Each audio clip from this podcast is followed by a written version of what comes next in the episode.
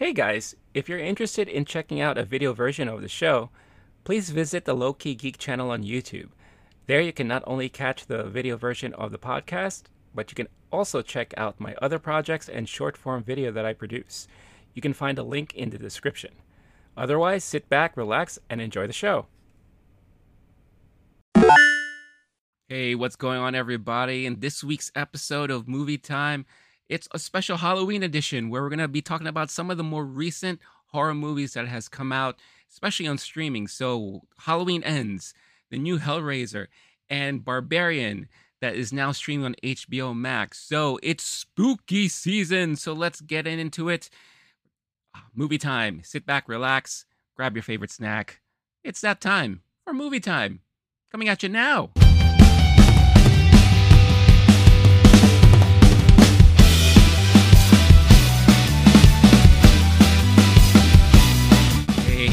What's up, everybody? It's movie time. Now, you may see only me right here on the screen right now, but Blake had a special surprise for all of you, Mister Wolf. Uh, given that we're talking about Halloween and it's that time of year and the spooky season, and we already know, if you are a follower of this channel, you know he loves horror movies and he loves talking about it. So he wanted to present something very special for all of you. So here he is. Blake the Wolf. What's going on, my buddy? Oh, you're looking very different. Wow. Hey, what is this? Okay, you're freaking me out a little bit. You're not going to say anything? You're just going to pose with this weird pumpkin face on your head? Oh, hey, there you go. Get down. Yeah. Uh, all right, uh, he's definitely in a mood today, so let's just keep the camera on me while we talk about some of these movies that I wanted to talk about this week. So, again, it, it, we rarely get to talk about horror movies here because Blake is not a huge fan of horror movies. Um, I have slowly started to get into them ever since I was a kid. I was always watching the, the more classic, you know, Friday the thirteenth, Nightmare on Elm Streets, you know, all that kind of stuff like that. I did remember uh, watching the Hellraiser movies back in the day. So I was very curious to see how this new Hellraiser reboot um, comes out and how they did it and all that. So we're going to be talking about all that. Well, I don't know if, if Blake is going to be doing much talking. He looks like he'd rather be dancing um, in his really tight black leotard and all that. But um, if you're new to the channel, thank you so much for stopping by. I am Renee, Low Key Geek, and Movie Time is a weekly podcast where you got two dudes that normally talk about movies. Right now, it's just me and doing this solo because, like I said, Blake is a little preoccupied dancing and all that. But uh, if you're new and you like what you see, you want to see more of this kind of stuff and this content, it doesn't cost you a thing to hit that like button, subscribe to the channel if you haven't done so already. Uh, hit that notification bell so you can get notified every time a new video is uploaded. If you prefer an audio version of this particular show, just do a search for Low Key Geek there on your podcast platform of choice, where you could find this episode and many others for your downloadable pleasure. If you are already an audio listener, thank you so much for tuning in. And for your the regular viewers, again, we always appreciate you joining us. So without further ado, let's talk about some of these horror movies that have come out recently. And of course, I'd love to start with Halloween Ends, because Halloween Kills was one of those movies that was an experience. Um, when they originally announced that they were coming out with a new version of Halloween, um, and it's not really a new version, it's more what they're calling a proper sequel to the original Halloween. Um, it was something that I was, you know, curious about, because I remember watching Halloween back in the day, and, you know, starring Jamie Lee Curtis as uh when she was like really known for being a scream queen back in the day. And it was one of those, you know, typical classic horror movies where you have this unknown uh persona, uh John Carpenter, and his um brilliance putting together what he once referred to as the Shape, um and uh terrorizing this this little neighborhood during Halloween. And it, I, it was just like a perfect combination of everything that you would look forward to in a horror movie. You know, proper setting, you have Halloween, everyone trick-or-treating, and, you know, everyone wearing masks. he wears a mask so he could blend in very easily with everybody. And you got a, like a supernatural kind of killer who can't seem to be killed, right? And, you know, he had proper motivation, I guess, being neglected as a kid, always having issues. Maybe he has issues with teen sex and he wants to get rid of all the promiscuity and all that stuff like that. Um, so it was really interesting. And of course, it led to a whole bunch of sequels after that. And I think after the second one, it just kind of went all weird. You know, you had the third one that had nothing to do with Michael Myers. And then you have the fourth one that returned to form. But in essence, kind of um, passing the torch, so to speak. Maybe, you know, bringing it onto another person. It was like this little girl who got the the the Michael Myers curse, if you want to call it. So when they said that they were gonna nix all of that from lore, from canon, and do a proper sequel, I was intrigued, right?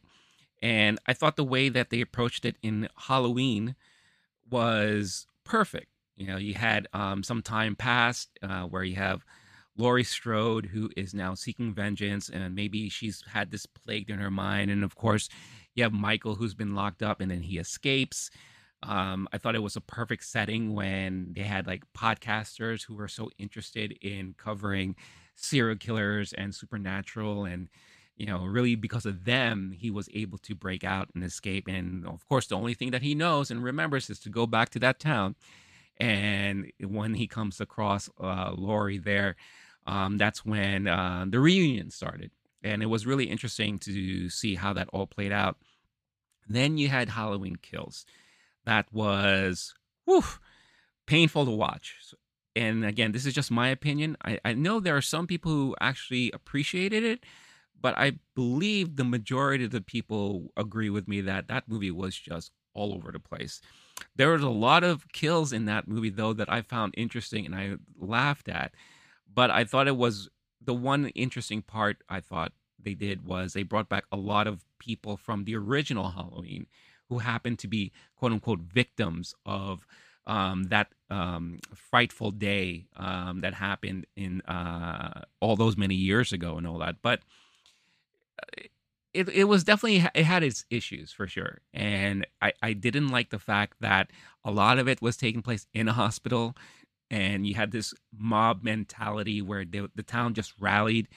And again, it would I would love to know what the count was as far as uh, when they kept repeating over and over again that evil dies tonight, evil dies tonight. Well, evil didn't die that night because somehow Michael Myers was able to escape the mob, killed everyone we were introduced to, basically, and disappeared, right?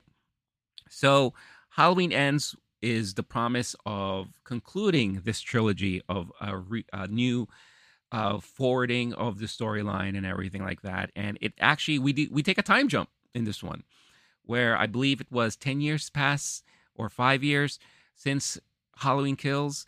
So you have Laurie who's trying to uh go on move on with her life, and she realizes that maybe being secluded is not the best thing, so she buys a house in her neighborhood, and she tries to be, you know, together with the locals and all that. And of course, Laurie is struggling because she is also mourning the death of her daughter, who got killed by Michael Myers at the end of the second one.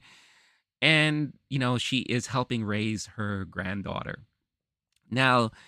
um the This this movie in itself also is very divisive as far as where the Halloween fans are, because uh, they were they made some decisions and some creative choices here that a lot of people were not expecting. I think if you watched the trailer, you were expecting there to be this major showdown with Michael Myers and Laurie Strode, the final showdown, right? The final conclusion and battle that's, you know, supposed to be like, you know, as if you're a wrestling fan, this is like WrestleMania, right? And this is the main event. But in what we got was something completely different from that. Um, and I thought it was a risky, bold move to make. Um, I, you know, I guess in a way I have to congratulate them for making this choice. But I think for people who were really hoping and expecting a proper end to this trilogy, were left kind of disappointed. Now, with some of those creative choices, I think the movie would have worked better if they kept on with them, some of those choices. Now, the reason why before I, I bring up Halloween three and Halloween four is because, in a way, it made me feel like they had some essence from both of those movies that they implanted in this movie. Um, it could have worked if they decided to go one route, but they decided to go another route. Um, but for the most part, you're not dealing with Michael Myers at all. And I think that's what pissed a lot of people off. So I didn't want to like keep talking uh, without warning about spoilers coming up ahead, but it's been out for several weeks. But I know there are some people who probably didn't have a chance to watch it yet. And maybe they're waiting for the Halloween weekend um, to catch up on all of these things. So um, warning now, I will be uh, giving some spoilers uh, up ahead for the remainder of the Halloween Ends talk. So you've been warned. So the movie started off in a way where there was paranoia in the neighborhood, and this paranoia has lasted and carried on for the years because of the events that happened at the end of Halloween Kills and just events in general with Michael Myers. So you have people who are, you know, causing mayhem, um, some people who are killing people in the neighborhood, and everyone keeps thinking, oh, is this the return of Michael Myers? This is the return of Michael Myers. You have some people who are so distraught and have P T S D that they committed suicide uh, because every time this holiday comes around, they are just in fear of what's going to happen. So I love the fact that they kind of portrayed like this stigma in the town where everyone has just been deeply affected. That's in mentally and, and physically. So it's causing a lot of chaos, right? And I think if they moved on and they carried on with that kind of storytelling and that premise, uh, it could have led to an interesting um, kind of Halloween type of movie. Now, of course, it would be sans Michael Myers, right? But that's perfectly fine. Maybe this would have been like an an interesting choice to go, because now without the shape around, you have this... Um, his curse is kind of left behind, right? But instead what they did is that they have, they introduced this guy who, you know, for lack of a better term, doesn't really get along with a lot of people. And he's been bullied and pushed around and all that stuff like that. So he ends up kind of finding Michael Myers in a very it kind of way. Michael Myers apparently is just hiding out in a sewer, and because he's like badly damaged and weak and all that. And somehow, because he has like this thing in him, maybe he wants to seek revenge. Maybe he has like a killer instinct or something like that. This kind of uh, spirit of Michael Myers gets transferred into him. And then now he is kind of carrying the torch for Michael in a way. Uh, maybe he's like a vessel of Michael. And uh, Michael is kind of uh, doing what he wants to do, haunting the town through this new vessel, right? Um, which, again, interesting premise, right? But I thought, again, it, it was so out of left field and something that was not fully expected. But the thing that I that really threw me off was that he kept he keeps relying on Michael. You know, there's one point where he even brings a victim to Michael to have Michael really handle him and all that.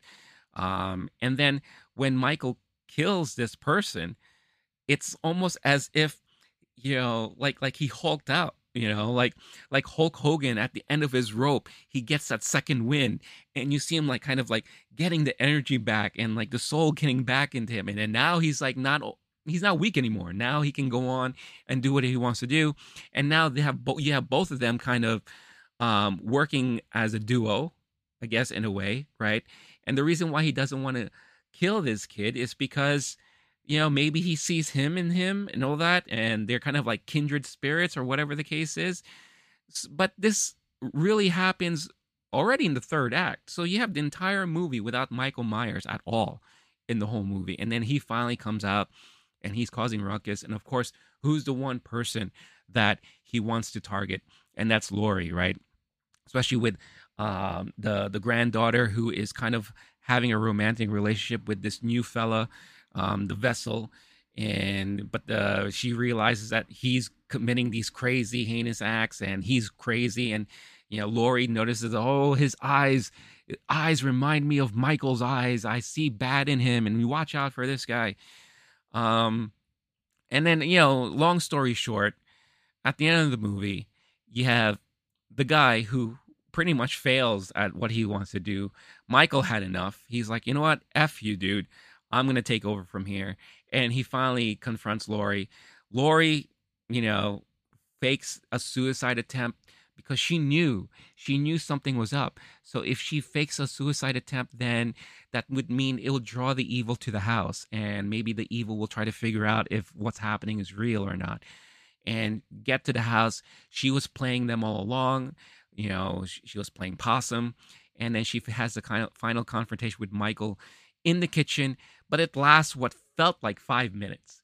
So it wasn't like this big grand slam event where, you know, major, major like conflict and all that, and, and big battle and all that. It lasts five minutes. And then they have a like a what appears to be like a funeral procession around the neighborhood, because there must be some like like an Amber Alert. There's like a Michael alert, right? Where Michael's in town. Oh, by the way, Michael's down now and he's dead, and we're going to all kill him, or we're going to bury him or whatever. And they all carry this dude and parade this dude to the junkyard, and they pretty much put him into like this uh, chipper, this grinder that grinds metal parts and all that stuff like that. And they basically just demolish him. And that's the end of Michael. And then that's it. And then Laurie's okay. Laurie had like this connection with one of the uh, older police guys that we've seen in the last movies. You know, he mentioned something about, oh, it'll be so nice to see the cherry blossoms in Japan, and let's just get away from here, and da da da da da, and all that stuff like that. So I, I, I don't know. It, it just it it wasn't something that worked for me, and I thought it was laughable at some parts, very dull in a lot of other parts. Um, but they took some swings that I thought could have landed better if they kept going with that premise, if they kind of kept going with certain premises, right? And I think the reason why this movie is so divisive is because it wasn't what a lot of people thought it was going to be. It wasn't that big major showdown of Michael Myers and Laurie. Uh, it wasn't that final, final, you know, conflict, that final uh, face-off, right? Um, and, you know, they, they, they kind of like pussyfooted around it, you know, and they are like, oh, we're going to have this new character introduced, and we're going to have him kind of like do all the things. And Michael's more like the supernatural kind of mentor and all that. And I don't know, it was very interesting the way that they, they formulated it, and, and that's it. And we all know that they're going to probably do another movie later on down the road. I don't know how they're going to approach it now that Michael's all chipped up and he's pretty much in pieces. So if he's really supernatural, what's going to happen? He's going to get all the pieces, and they're all going to come together and meld into this more like morbid Michael Myers, or, or is the curse floating around looking for its next vessel, right? Someone else to take over the helm and, and the moniker of Michael Myers, or, Or will they finally just do something where now the town is like super, super affected, right? The mob mentality and seeing everything. And then now something, you know, every time the holidays comes around, they're just going to be like, oh, we're going to turn this now into the purge, and ah, purge evil, you know, because I know this guy's up to no good and that guy's up to no good. So oh, we're just going to purge things.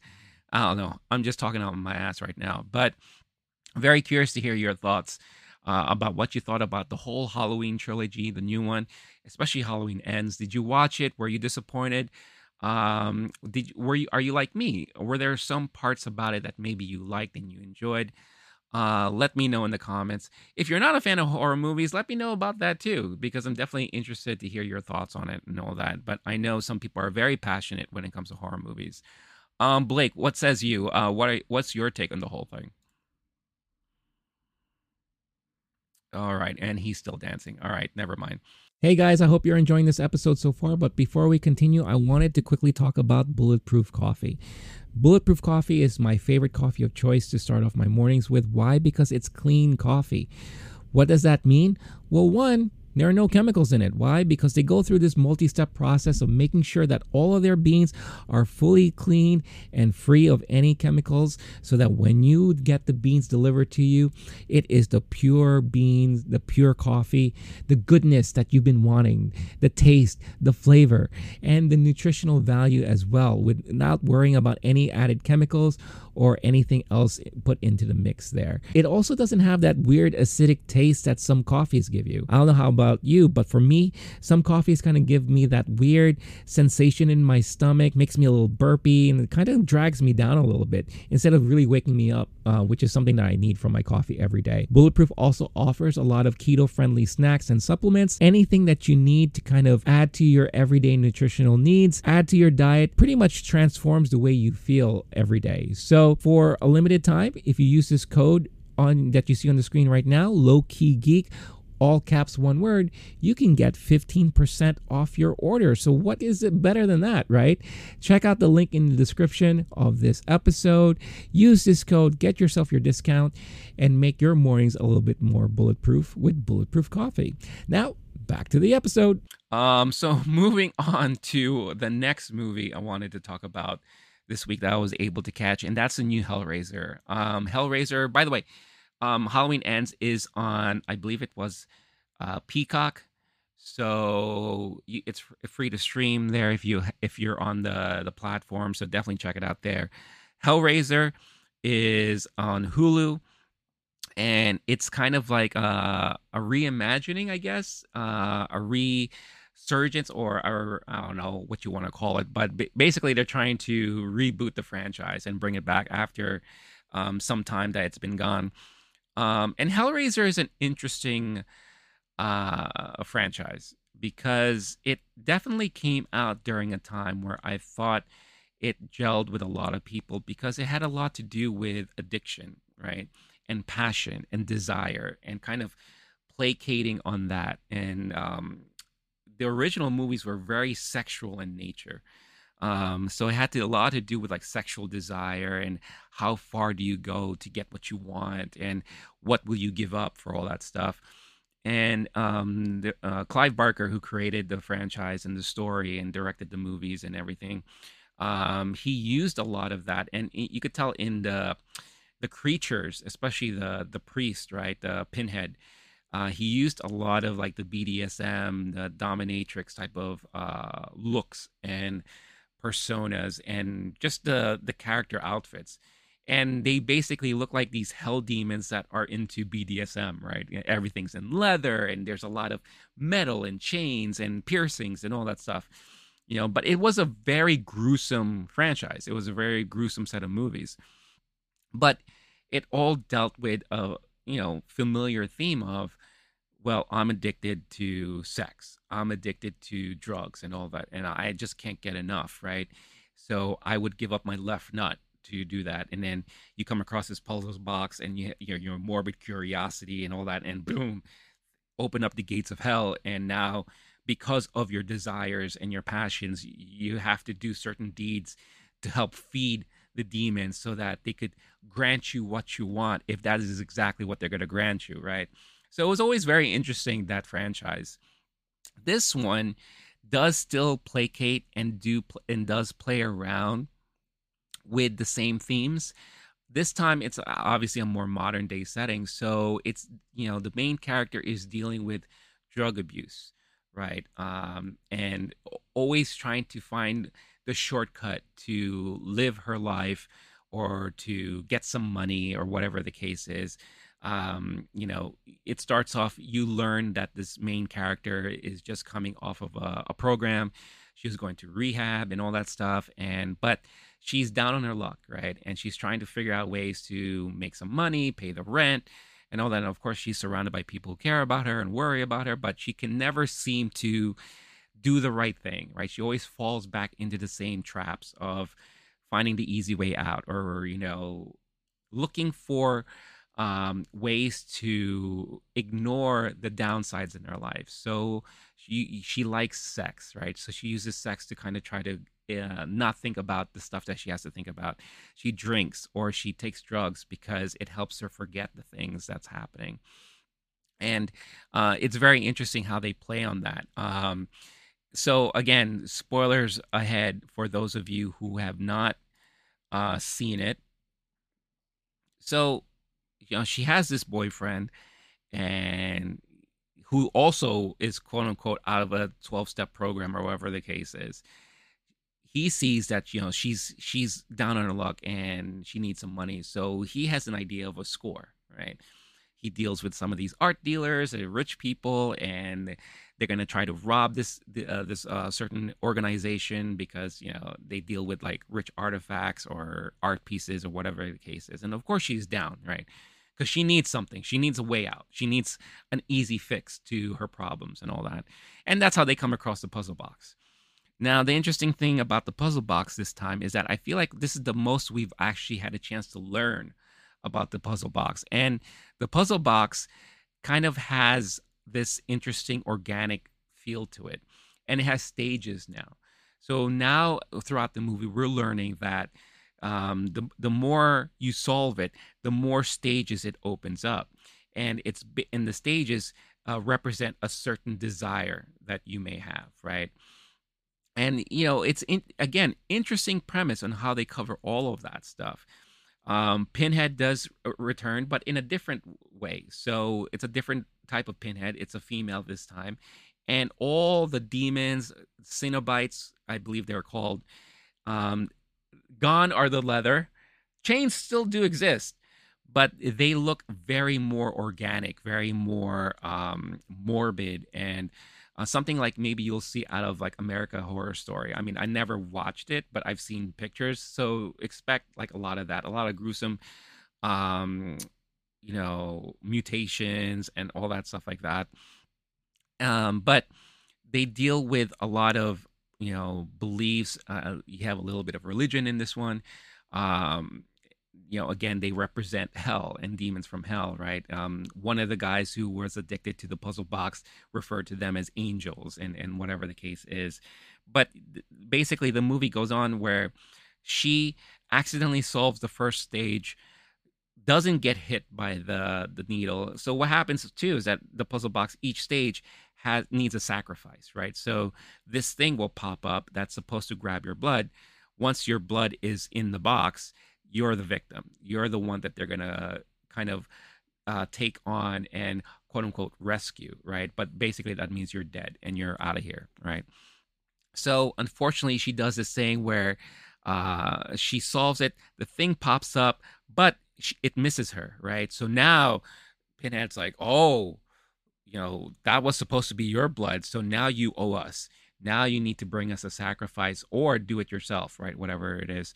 And, you know, unfortunately, it's her brother that gets pricked by it by accident. So he's the first to go missing. And now it's her kind of uh, mission throughout the movie to find a way to get her brother back. And as she learns more about this, she realizes that one of the stages is uh, reincarnation, right? So, of course, in her mind, she's like, oh, I want to bring my brother back. And it, no matter what it takes, right? Um, and it goes through this whole uh, mishmash of figuring things out. People are dying left and right. You know, each stage that she's opening up this box and all that. Um, the the person that we were introduced to in the beginning of the movie, who was super obsessive with the box, created this interesting mansion that is kind of a puzzle in itself. And uh, later to find out that he did this on purpose because he made it through the final stage. And at the final stage, they grant you your one true desire that you have. Um, but it's a trick. And basically, for example, he wanted, uh, I believe, um, a feeling, right? You know, like sensation, because he, he was passionate about sex and all that. So he, he wanted like like this super feeling and uh, whatever they call it. And um, they said they were going to grant it to him, but instead they they turned him into this monstrosity where um, it's uh, it's like a timely device that will play with his nerves and cause him extreme, excruciating pain. Um, but for them, that's basically what they wanted to do. They got what they wanted. They got all the sacrifices, and they grant him this wish that is beneficial more to them than than to him. So we turn to find out that he's still around and he wants them to come back because he wants he wants to uh, you know renegotiate his wish, um, while she's still trying to figure out how to get her brother back. So the mansion is built like a puzzle because he did that in order to trap the Cenobites, especially Pinhead, to force them to grant him a new wish. And basically they're like, well, there's no backseas, you idiot, but we can swap out your wish if you want something else. Um, so it turns out that he, you know, his really true main desire was power. So they grant him his wish of power. She gets presented with a wish because she was able to go through all the final stages and all, all that. And she at first thinks, oh, she wants her brother back. But seeing as to what's been happening with this guy and her experience dealing with them, she can't trust him. So she's like, you know what? I don't want anything. Keep your wishes.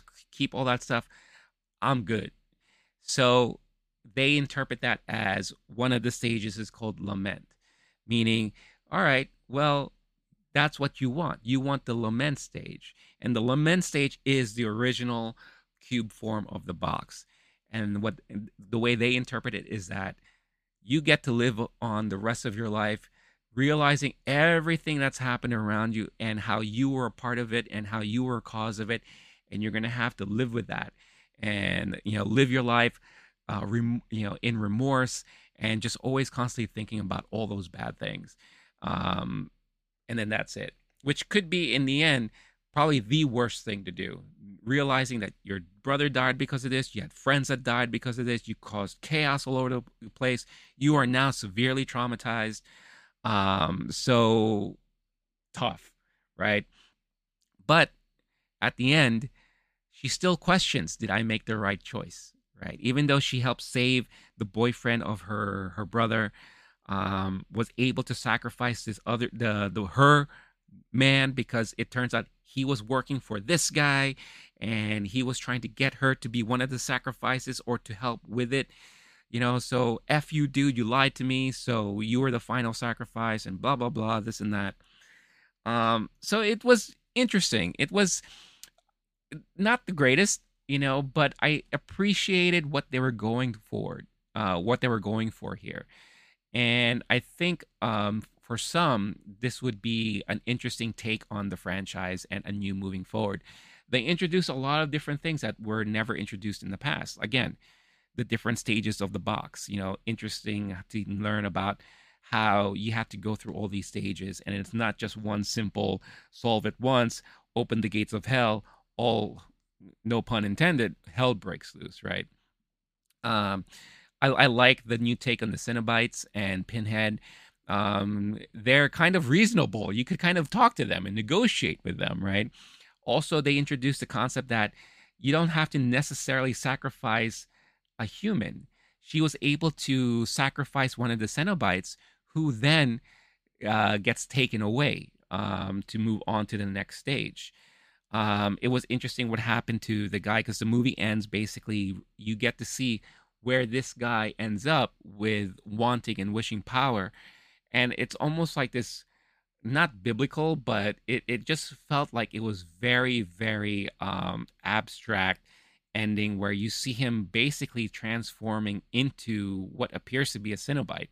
So maybe now he's going to be one of the followers of Pinhead and one of the, the guardians or whatever you want to call them, um, as she uh, looks for her next bi- uh, victim or whoever um, solves the puzzle or wants to solve the puzzle, right? Um, one thing they did bring back from the original movies was uh, Leviathan, who is the one main entity that the all of the Cenobites and, the, and Pinhead, who they kind of work for. Um, so they brought that back. Um, as part of the final stage and the one moment where you could like wish for that one passion or desire of yours.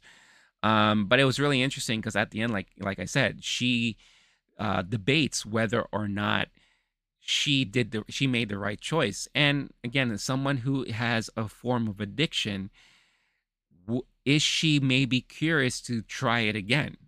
You know, to see if if she goes on a year or maybe a couple months, you know, with all this post-traumatic stress and all, you know, doubting herself and questioning herself, you know, you know, lamenting again for all the things that are happened. Would she be tempted once again to maybe, you know what, just like how it, it's so easy for me to go back to drugs, drink, get drunk, forget about my, my, you know, shitty life and all that kind of stuff like that.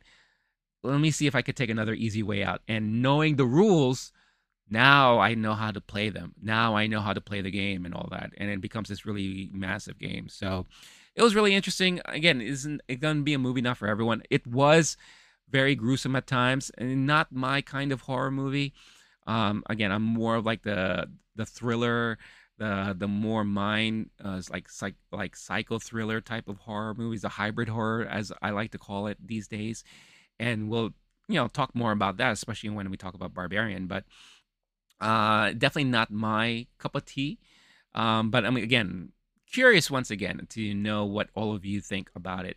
Um, if you had a chance to watch it, how was it for you? Was this something that you were expecting?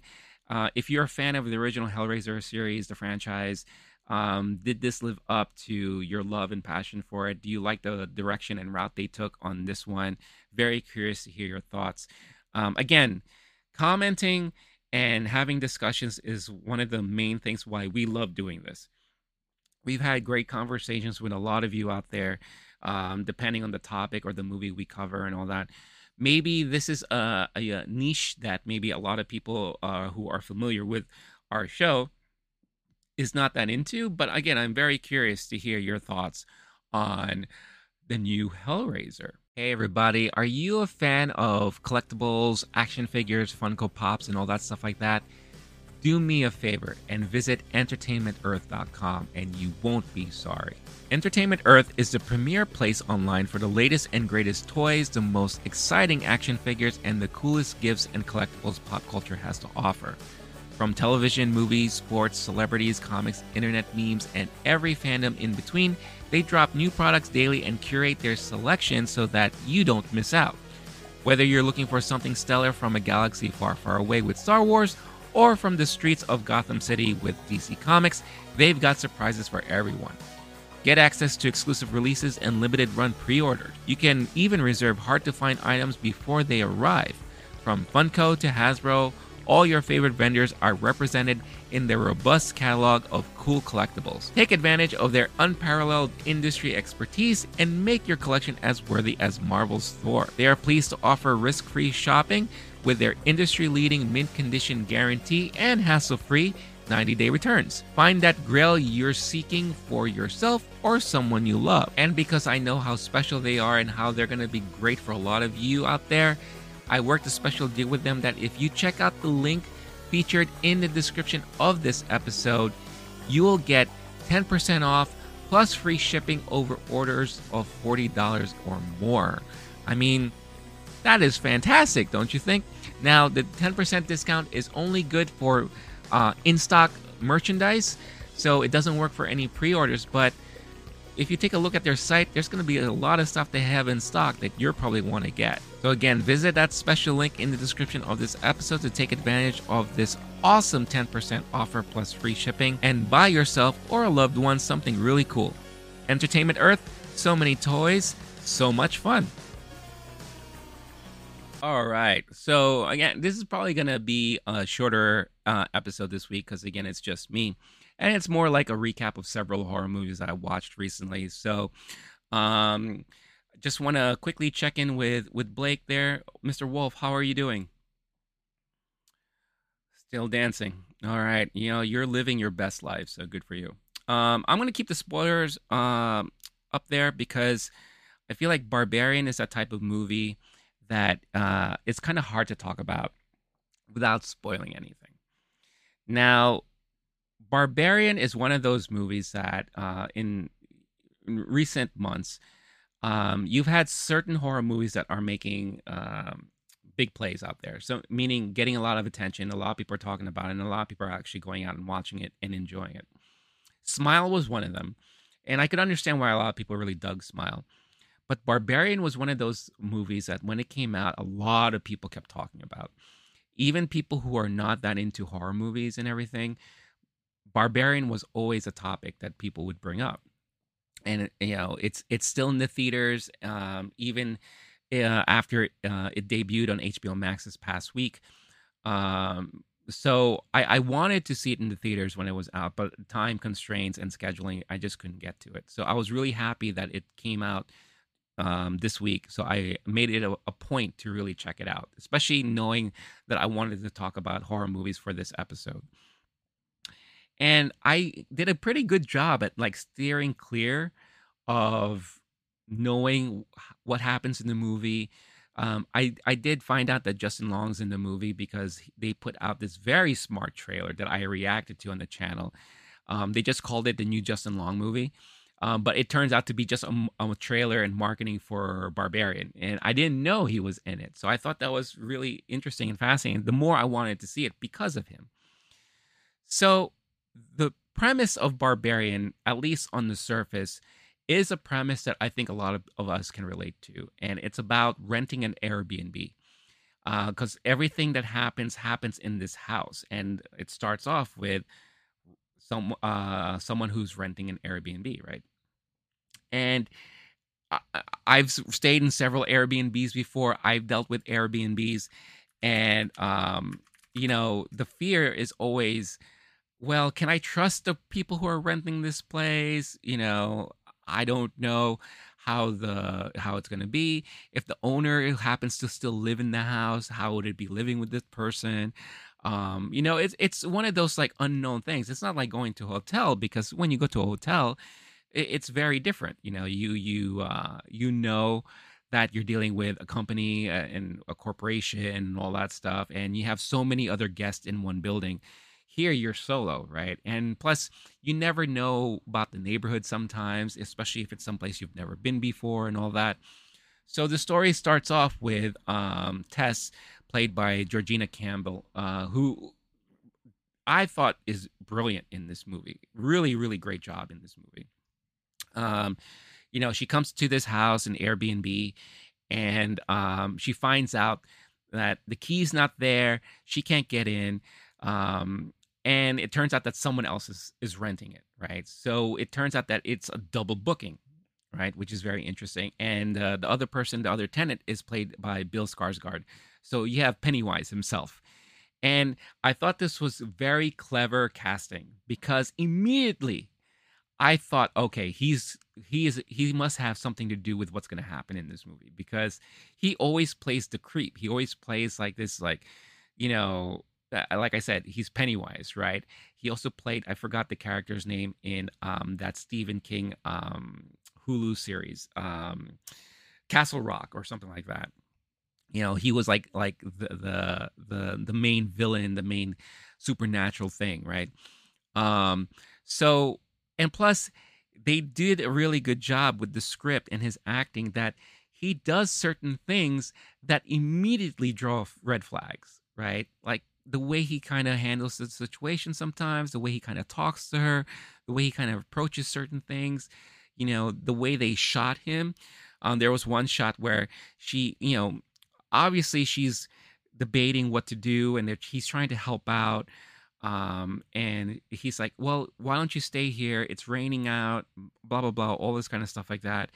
Um, after some back and forth, she agrees. She takes a shower. As she's walking out, he is like creepily sitting on the table waiting for her to come out with a bottle of wine and two glasses. And he just has this look on his face. And he's just like, whoa, this dude is creepy. He's already plotting something, right? So it was really, really interesting how they did all that. I thought it was really brilliant.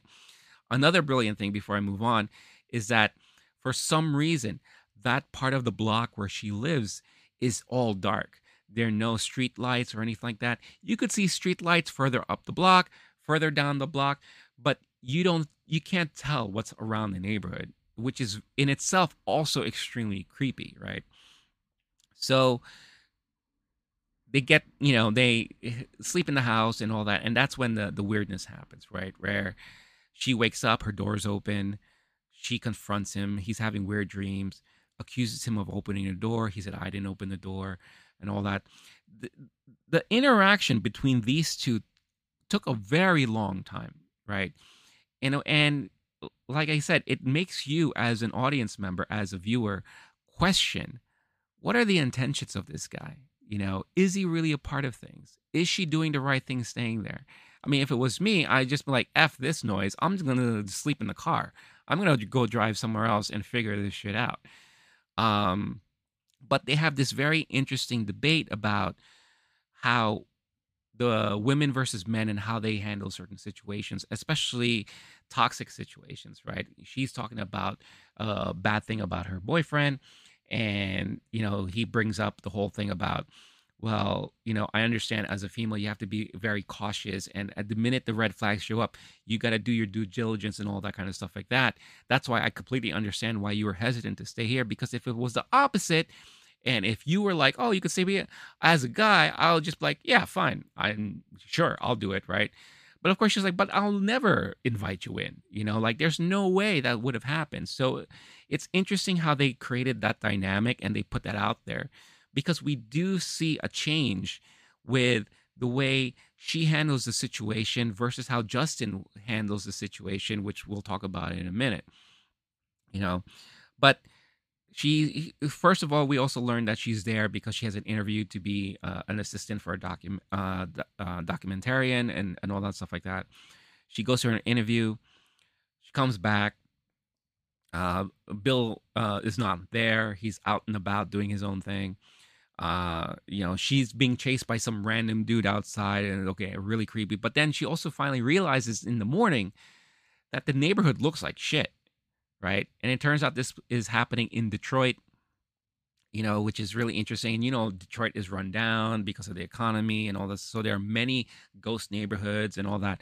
But this area really looks like shit. You know, it looks very creepy. And even when she has the interview with the person, she's like, there's no way you're staying in that neighborhood. That neighborhood is dangerous. You shouldn't be there. But be careful. She's like, I can take care of myself and all this kind of stuff like that. Right. So when she gets back to the house, that's this is where all the madness happens, which is also very interesting. She gets back, you know, she she needs toilet paper because there's no more toilet paper. So she finally makes it away to the ba- her her way to the basement, and you know she finds the toilet paper there. But then she's like looking around. The door closes on its own, and this door sucks. You know, the door once it closes, you can't get out. Why is it auto-locking? You know, like, I, I just don't understand it. And so she's trapped in there, right? So she's trying to find a way out. She's trying to open up the window. The window doesn't open. But she comes across this weird rope that's in the wall. Okay. If I saw that, I'm sorry. I'm out of here. I'm busting that window. I don't care how much I owe the Airbnb. I'm getting the fuck out of there, right? Or how hard is it really to bust through a, a door, right? And it's not like one of those like industrial doors either. It's like a, a common house door, right? So get something from the basement and freaking bust your way out of it. But what does she do? Decides to tug on the rope, you know, and then it opens up the secret panel, which is completely dark. And I thought this was smart. And for those of you, especially who watched the movie Nope, I thought it was brilliant. She looks at it. And in any other horror movie, it would be one of those things where, oh, I'm curious. I'm just going to look inside. She just looks at it and she's like, nope, hell no, I ain't doing it. And she's like sitting on the steps, like contemplating what to do, right? So she creates this interesting way to light up the hall using a mirror and using the light from the ceiling to reflect light into the, the hallway, in, into that mysterious hallway. So she walks in there and she finds a room. The room has a bed, a camera, a bucket, and then there's like a bloody handprint. Again, seeing that, that's enough. I'm getting the fuck out of there no matter what. So she freaks out, right? And Bill finally comes home and she's like, I'm stuck, blah, blah, blah, this and that, you know? So she finally forced the windows out. I have the key here. Get yourself in there. We gotta go. There's a mysterious room downstairs. It's giving me the heebie-jeebies. Let's just go. And he's like, well, I want to check it out. You know, I'm not saying I don't believe you, but I need to see it for myself, because if I don't, it doesn't make sense to me. Oh, boy. Idiot, right? And then again, it makes you wonder, is this guy involved with it, right? Is he is he playing around? Is he like trying to lure her into this thing? Whatever. Mind you, she also doesn't realize there's, there's something extra in there, right? So he goes in there and she's like, you saw the room? Like, yep. was like, all right, let's get out of here. Nothing. Quiet, right? So she's like pacing back and forth, pacing back and forth. The door almost closes on her again. So she finally realizes she needs to prop it open. Now, at this point, I don't know about you. I'm like, homeboy is gone. He ain't coming out. Bye. I'm out of here. I don't owe him nothing. I don't know him. I'm out. Look, I celebrated a birthday solo once at Universal uh, Studios in the Universal City Walk. I was hanging out. I was drinking and I met a dude, right? And we were just hanging out, having fun. It happened to be his birthday earlier. So it's like, oh, almost twin birthdays, right? And all that.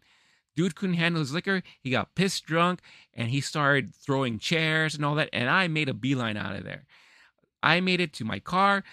Security chased me down. I was like, yo, your friend is is going crazy up there. I was like, that's not my friend. I don't know him. I just met him tonight. I'm out of here. I'm not responsible for him. Why couldn't she do that? Because that's the way I would do it. I'm like, I'm out of here, right? But no, she's like, all right, I got to find this guy. Turns out there's another passage. It's a more creepy passage that goes into like a cave. Again, I would not have gone in there, but she needs to get him out. So she goes in there. She uses the light on her phone. And this is the part that freaked me out because all of a sudden you just see him like crawling towards her. After, you know, she's following, he, hearing his, her, his voice saying, help me, help me. And the way he was crawling, I'm like, oh, hell no. But he's like, we got to go.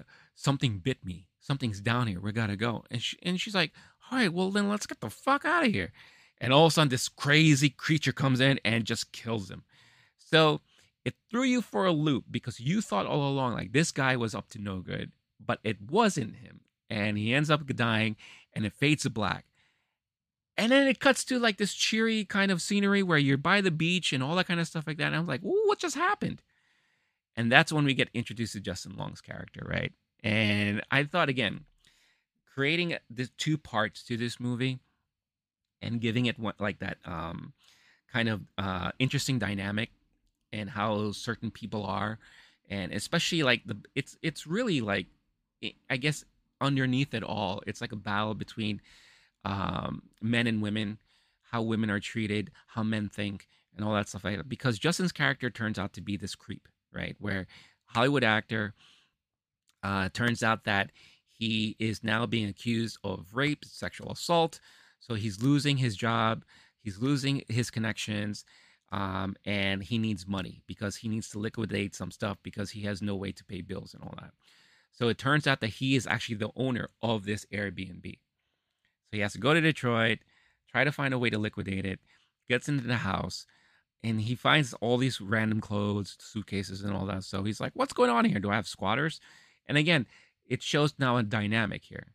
Because if the way that Tess handled the situation, she's very cautious, questioning everything, looking at it.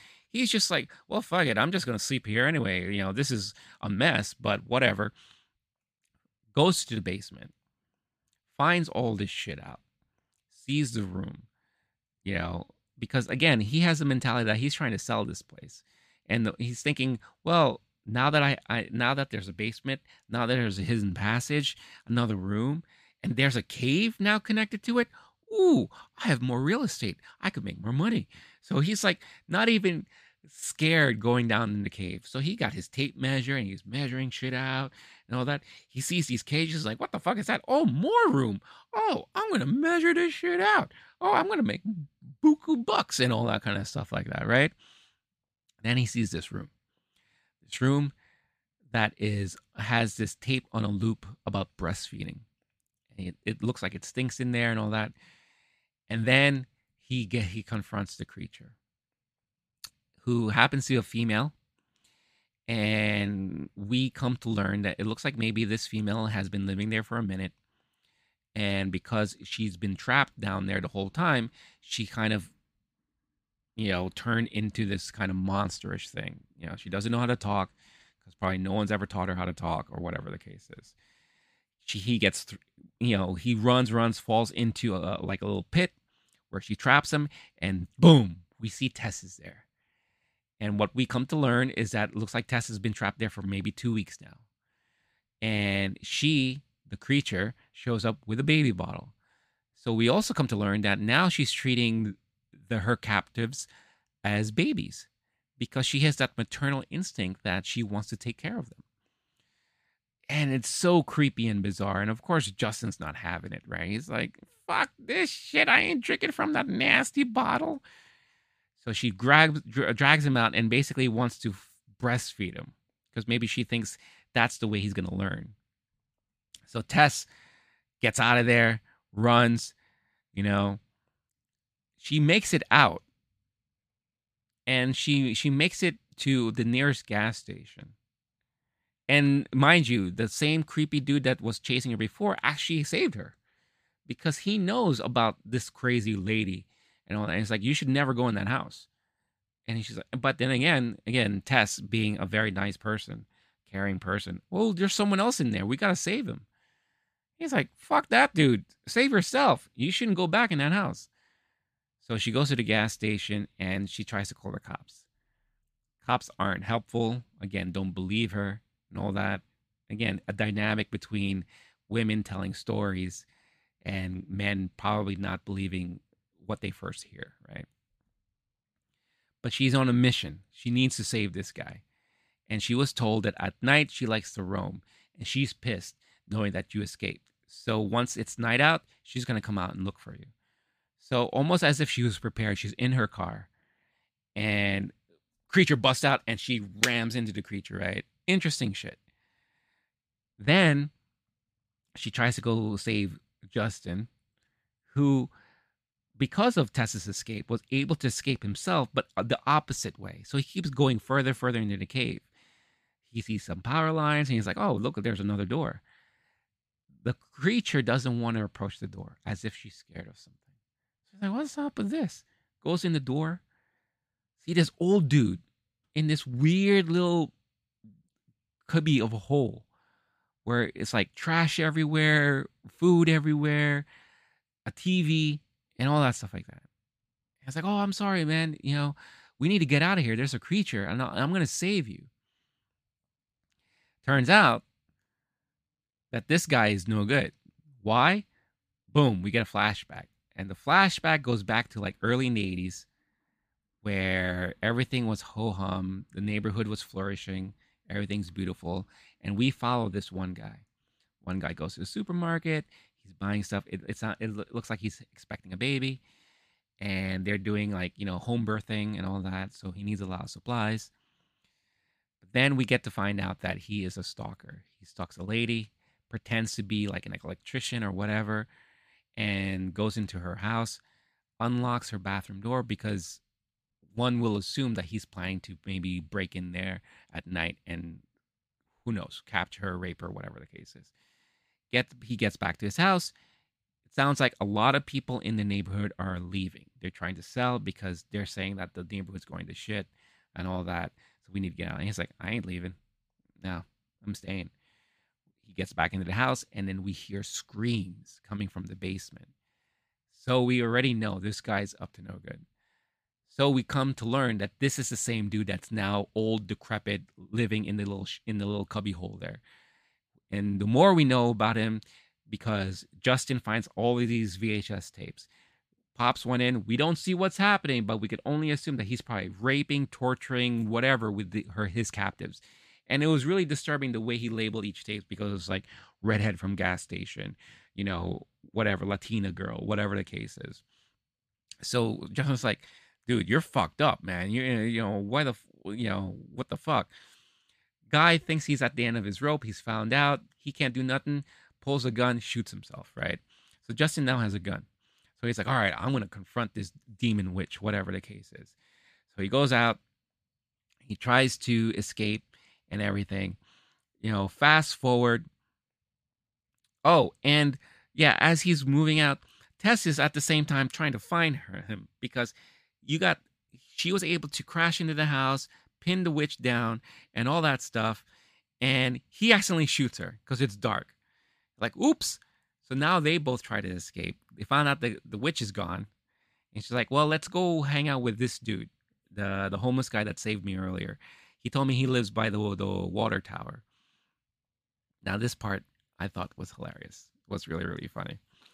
because it was one of those typical Sam Jackson moments from that shark movie or whatever, where he monologues, right? Because he's like, they're, they, he takes them inside and, he, you know, they're asking about this witch. He's trying to tell them stories about it.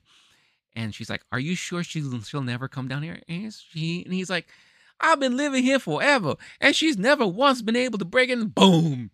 Like the Kool-Aid man. What's up? Here she comes. Rips him to pieces, right? Which is which is scary, like really, really horrifying. So he, they run out. They decide to climb the, the, the water tower. She's in pain, whatever the case is. And again, we get to see Justin's true colors here. Freaking jerk off. He, he knows Tess is hurt. She can't really move a lot. He needs to get the hell out, right? The witch is already making her way up the water tower. He's like, sorry, I need a sacrifice, so you gotta go. Tosses Tess over. What the fuck was up with that? But in a very cinematic move, the the the crazy witch lady sees her go over, and she jumps in order to save her. Save my baby. You see, the way that they landed was that Tess was on top of her because she was saved, right? But you don't know if she's alive. So Justin makes his way down, you know, still checks, and Tess is alive. It's like, oh my God, I'm so sorry. I didn't know what to do. You know, uh, uh, I had to think for myself. I didn't really want to do it, but do-do-do-do-do. Freaking wuss, right? But turns out the witch is still alive. Finally takes Justin out by poking his eyeballs out and all that. Um, but Tess is hurt. So the witch is trying to get her back to the house. Tess is like, I can't, sorry, I can't move. But at the same time, this witch is so caring and so careful and all that stuff. So Tess finds the gun and shoots her. But but the witch already knew she was on her way out. All she really cared about was the care of Tess, right? And that's how the movie ends.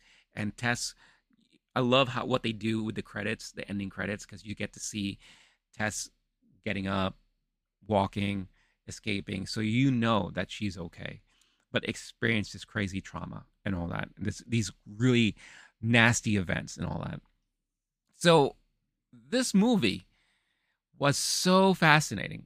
And I can understand now why people really love this movie, because it threw a lot of like the typical uh, tropes and stereotypes that you get for these type of movies. And it kind of fooled you, and it threw it all out the window, right? And a lot of things that you were expecting to happen didn't happen, right? Like, especially with Bill Skarsgård's character.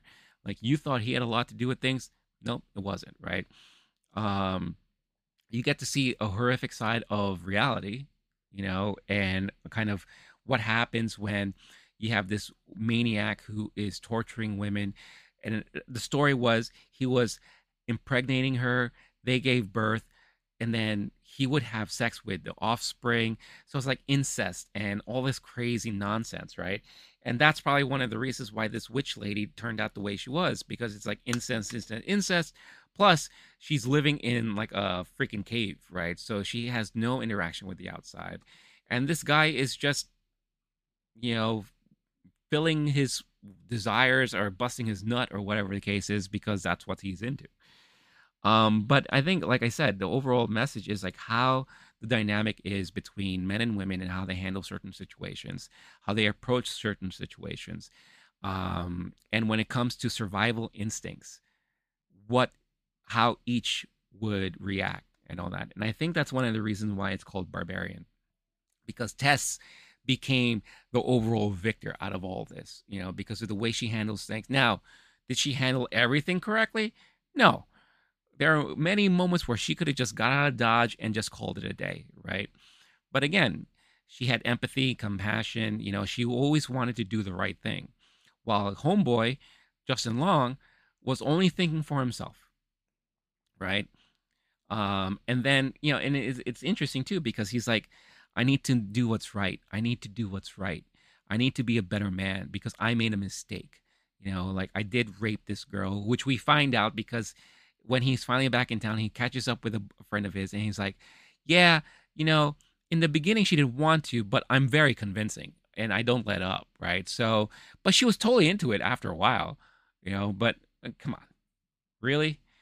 Um, but he he has this like moment of reality and he's like, I need to change. I need to right the wrongs and all that. But what happens when survival's on the line? He goes right back to it, right? Um, so really messed up. Really, really messed up. So, but yeah, it's, again, very, very fascinating. The way that it was directed, the way it was written, the dialogue, all that stuff I thought was so well done and a very, very interesting movie. Now, again, there is some parts where it's very disturbing and gruesome. So, again, it's not not for everyone. Um, but this was something that I actually really appreciated. And, again, out of the three that I saw, this was definitely the one that I it, it sticks it sticks with me the most because of how uh, how it was executed and how brilliant it was as far as uh, storytelling and movie making and all that filmmaking, you know. So again, very curious what your thoughts are. If you had a chance to watch Barbarian, let me know in the comments. I'm very curious as to what you think about it. Uh, what did you like about the movie? What didn't you like about the movie? You know, how did you like how it ended?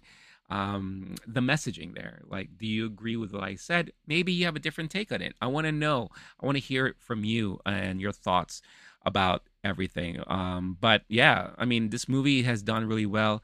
Um, it only had a budget of four million, you know, and I guess it's it's one of those things where just smartly done. And I think now that it's out on streaming, uh, on H B O, more people are going to have a chance to see it. So I think out of all of these movies, if you are looking for something nice for Halloween, for spooky season, for your weekend, um, a lot of people, you kind of use this time to kind of catch up on some Halloween movies and some horror movies or whatever the case is. And I highly recommend this. Um, this is something that is definitely up there as far as the more recent things that I've seen that I really appreciated. Um, very, very well done. And I really, really liked it a lot. So... So, Blake, um, let's check in with uh, the Wolf one last time. So, Barbarian, um, have I convinced you? Maybe are you gonna watch it or not? Um, where is he, Blake? Oh, no, there he is. He's still dancing. All right, you know what? Enjoy yourself. Have fun. Uh, we'll definitely talk again next time. But that is pretty much the end of this week's episode. Um, apologies that it uploaded pretty late in the week. I was hoping to have this up by Monday, but scheduling and conflicts. And and we were actually trying to find a time for Blake and I to get together. He's been busy um, with his schedule and all that stuff like that. So we hope to come back next week. If not, expect probably another solo episode where I'll talk about some movie or maybe I'll revisit something. Um, but stay tuned to the channel for that. Thank you again for watching. For those of you who are regulars, always appreciate the support and all the love. Again, if you're brand new to this and you happen to come across me talking about all these horror movies, let me know in the comments. What are some of your horror recommendations for this weekend, um, this holiday uh, season? Um, maybe something new, maybe something old. You know, I am, again, coming to the horror um, genre very late in the game after a long hiatus of not wanting to watch horror movies. Um, I've talked about how much I really appreciate the A twenty-four stuff. So definitely curious to hear what recommendations or what you thought your thoughts are on Sue as to what some of your favorites are, especially for the more recent movies out there. Um, but subscribe, like, if you haven't done so already, hit that notification bell uh, to get notified for future uploads. Audio version can be found on the Low Key Geek channel there on your podcast platform of choice. Um, you could follow me on Twitter, Instagram, all that kind of stuff. You could see the name there on your screen in front of you. Thank you so much for watching again. I appreciate it. Thank you for tuning in. Until next time, stay cool, stay classy, stay safe. Catch you on the flip side. Happy Halloween, everybody. Okay, peace out, y'all.